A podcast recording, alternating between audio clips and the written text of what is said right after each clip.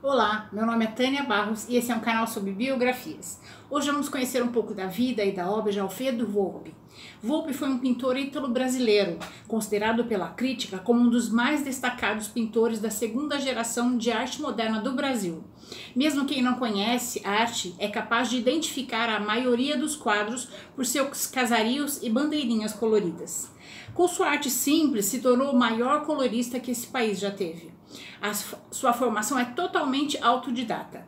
Alfredo Fogebeca Volpi nasceu em Lucca, na Itália, no dia 14 de abril de 1896. Ele era o terceiro filho dos cinco filhos de Ludovico e Giuseppina. Em 1897, com apenas um ano de idade, veio com sua família morar no Brasil. Nunca se naturalizou, mas sempre morou no Brasil. Sua família se instalou no Cambuci, tradicional bairro de São Paulo, onde, se, onde montaram um pequeno comércio de queijo e vinho. Volpe estudou na escola profissional masculina do Brás.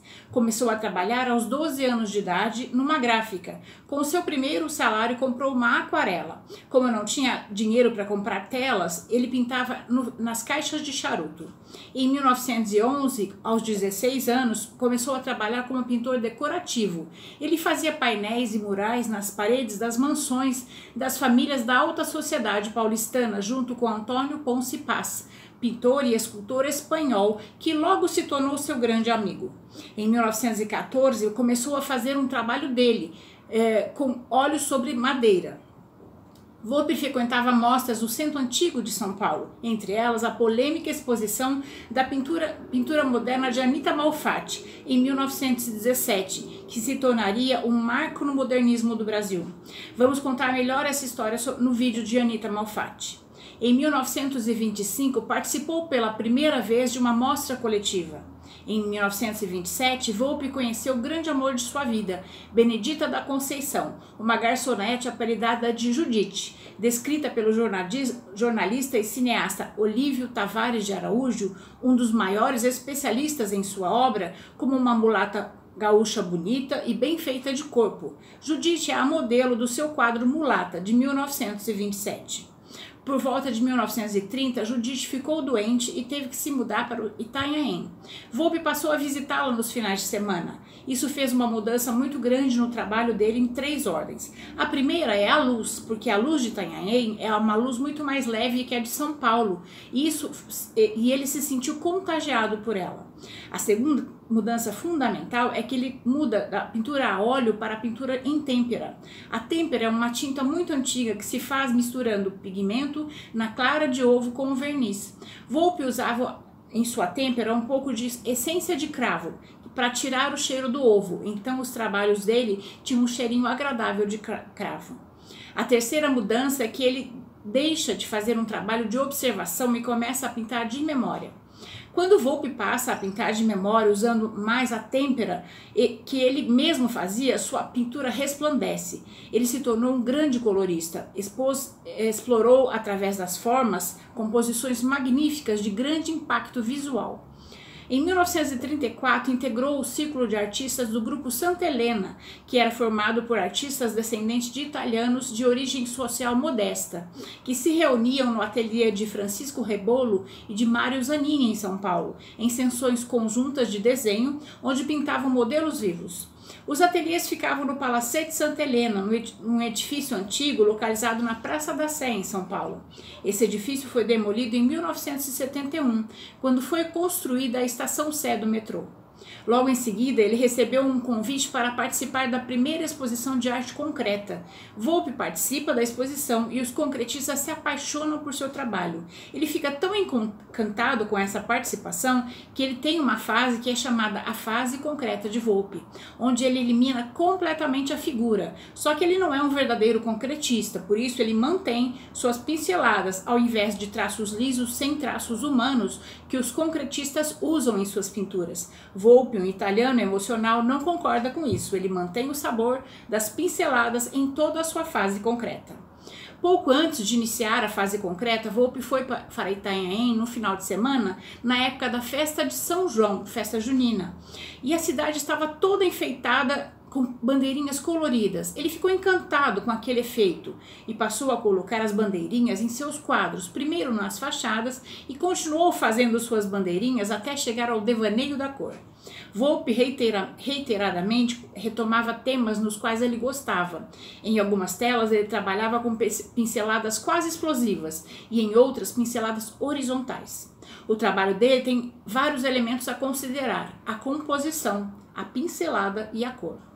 Em 1936, participa do, da formação do Sindicato dos Artistas Plásticos de São Paulo e, em 1937, integra a Família Artística Paulistana, organizada por Rossi Ozzi, pintor que reúne um grupo heterogêneo de artistas e intelectuais para conversar sobre arte. Em 1940, ganha o concurso promovido pelo Instituto do Patrimônio Histórico e Artístico Nacional, o IPAM, com trabalhos realizados com base nos monumentos de São Miguel e Embu, e encanta-se com a arte colonial, voltando-se para temas populares e religiosos. Realiza trabalhos para a Ozzy Art, empresa de azulejaria criada em 1940 por Rose Ozzy morou com seus pais até se casar em 1942 com Benedita da Conceição, a Judite. Juntos tiveram uma filha, Maria Eugênia Maria. Depois do nascimento de Eugênia, eles adotaram inúmeros filhos. Nas contas de Tavares de Araújo, em 1950, o casal chegou a ter 19 crianças em casa. Judite e Volpe ficaram juntos até ela falecer em 1972. Sua primeira exposição individual foi em 1944, quando ele tinha 48 anos de idade. A galeria que expôs suas obras se localizava na, rua, na glamourosa rua Barão de Tapetininga, no centro de São Paulo. Hoje não existe mais. A exposição foi um sucesso. Todas as suas obras foram vendidas. Segundo o respeitado crítico Sérgio Milietti, foi a primeira vez que isso aconteceu em uma mostra de arte moderna no Brasil. Uma das obras, um tema marítico, foi comprado por outro ilustre, o escritor e historiador Mário de Andrade. A partir daí, Volpe passou a viver da pintura. Em 1950, Alfredo Volpe foi convidado para participar da 25ª Bienal, Bienal de Veneza. Viajou pela primeira e única vez para a Europa, acompanhado dos amigos Rossi Ozzi e Mário Zanini. A viagem durou cerca de seis meses. Eles passaram por Paris e se instalaram em Veneza e foram a Pádua para ver o afresco de Giotto, na capela do Scrovegge.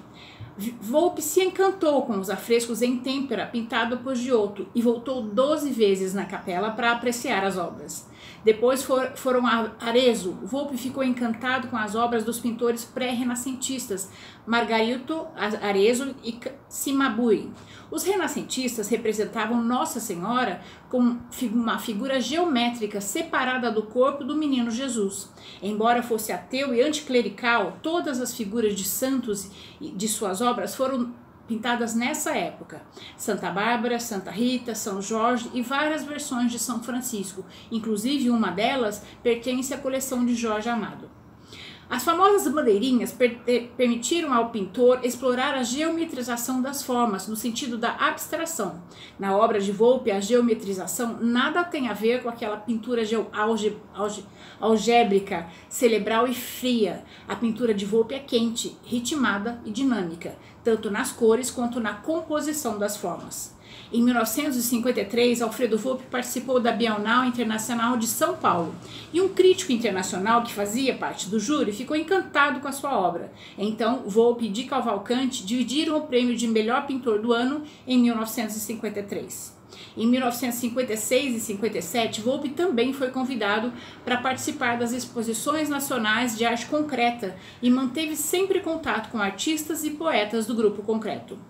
Depois de ter participado de várias exposições, em 1958 recebeu o prêmio Guggenheim e em 1962 e 66 o melhor pintor brasileiro pela Crítica de Artes do Rio de Janeiro, entre outros prêmios. No, no ano seguinte participou de exposições em Nova York e, em, e na quinta mostra internacional em Tóquio. Em 1964 participa novamente da Bienal de Veneza o pintor Alfredo Volpe fez duas pequenas, mas brilhantes intervenções na integração de arte do, de arte com a arquitetura moderna de Oscar Niemeyer em Brasília. O primeiro, um afresco em têmpera que pintou na capela da Nossa Senhora de Fátima, que infelizmente desapareceu inteiramente em razão da insensatez de um padre que passou uma mão de tinta na obra. Este painel foi, foi substituído por um novo mural criado pela, pelo artista plástico brasiliense Francisco Galeno. O segundo afresco pintado por Volpe foi o painel da profecia de Dom Bosco no Palácio do Itamaraty em 1966. O painel está voltado para a esplanada e se reflete à noite na lâmina de água dos jardins do Itamaraty. É um campo de visão belíssimo, muito bonito mesmo, para quem passa na frente do Itamaraty. Diretamente nessa obra, Dom Bosco abre os braços para a cidade, com um rosto oval, diretamente inspirado na, nas feições de Niemeyer, que projetou Brasília. Brasília. O fundo do painel é azul anil, com figuras geométricas de triângulos e recortes, que seria o desenho dos arcos do Itamaraty.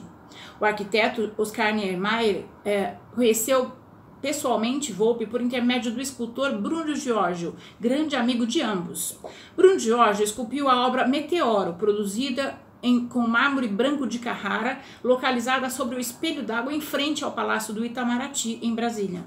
Em 1973, rece recebe a medalha Anchieta da Câmara Municipal de São Paulo, a Ordem do Rio Branco, no grau de grão-mestre. Em 1976, em comemoração ao seu é, seu, aniversário de 80 anos, foi agraciado com a Ordem do Ipiranga, no grau de grão de oficial, pelo governo do estado de São Paulo. O MAN, Museu de Arte Moderna de São Paulo, organizou uma retrospectiva com a apresentação de 193 obras do artista. Uh, sempre calado e introspectivo, um dia perguntaram para Volpe por que ele falava tão pouco. E ele respondeu: Eu não falo, eu pinto. A sua pintura era linha, forma e cor, e a natureza da luz. As pessoas o procuravam pela genialidade de sua arte e se encantavam com a grande figura humana que ele era. Alfredo Volpe era de uma simplicidade quase franciscana. Viúvo, levava uma vida modesta. Mantinha sua casinha e ateliê no mesmo bairro onde, onde morou a vida toda, no Cambuci, em São Paulo. O bairro era a extensão da sua casa. Ele era querido e respeitado por todos. Jamais teve carro e não aprendeu a dirigir. Levantava bem cedo e caminhava pelas ruas do Cambuci. Usava trajes modernos, modestos, andava de tamanco ou chinelo, fumava cigarro de palha e detestava formalidades. Se a luz estivesse boa, pintava. Caso contrário, preparava suas telas, fazia tudo, serrava madeira, montava chassis, cortava as telas e pregava nos bastidores, preparava as têmperas e guardava-as na geladeira em frascos de vidro. Não assinava recibo recibo e anarquista convicto só pagava impostos quando era intimado. Nenhum dos seus quadros trazia data. Para se distrair, jogava paciência. Adorava sopa de alho, costumava comer sozinho em sua casa, exceto quando os volpistas o levavam para almoçar no antigo restaurante Cadoro, no centro de São Paulo, onde ele pedia rabada com polenta e bebia vinho siciliano. Seu legado é enorme. Calcula-se que em 92 anos de vida e 70 dedicados à pintura, Volpe tenha produzido cerca de 3 mil telas, das quais 2.239 estão registradas pela Associação para a Catalogação de Obras de Alfredo Volpe.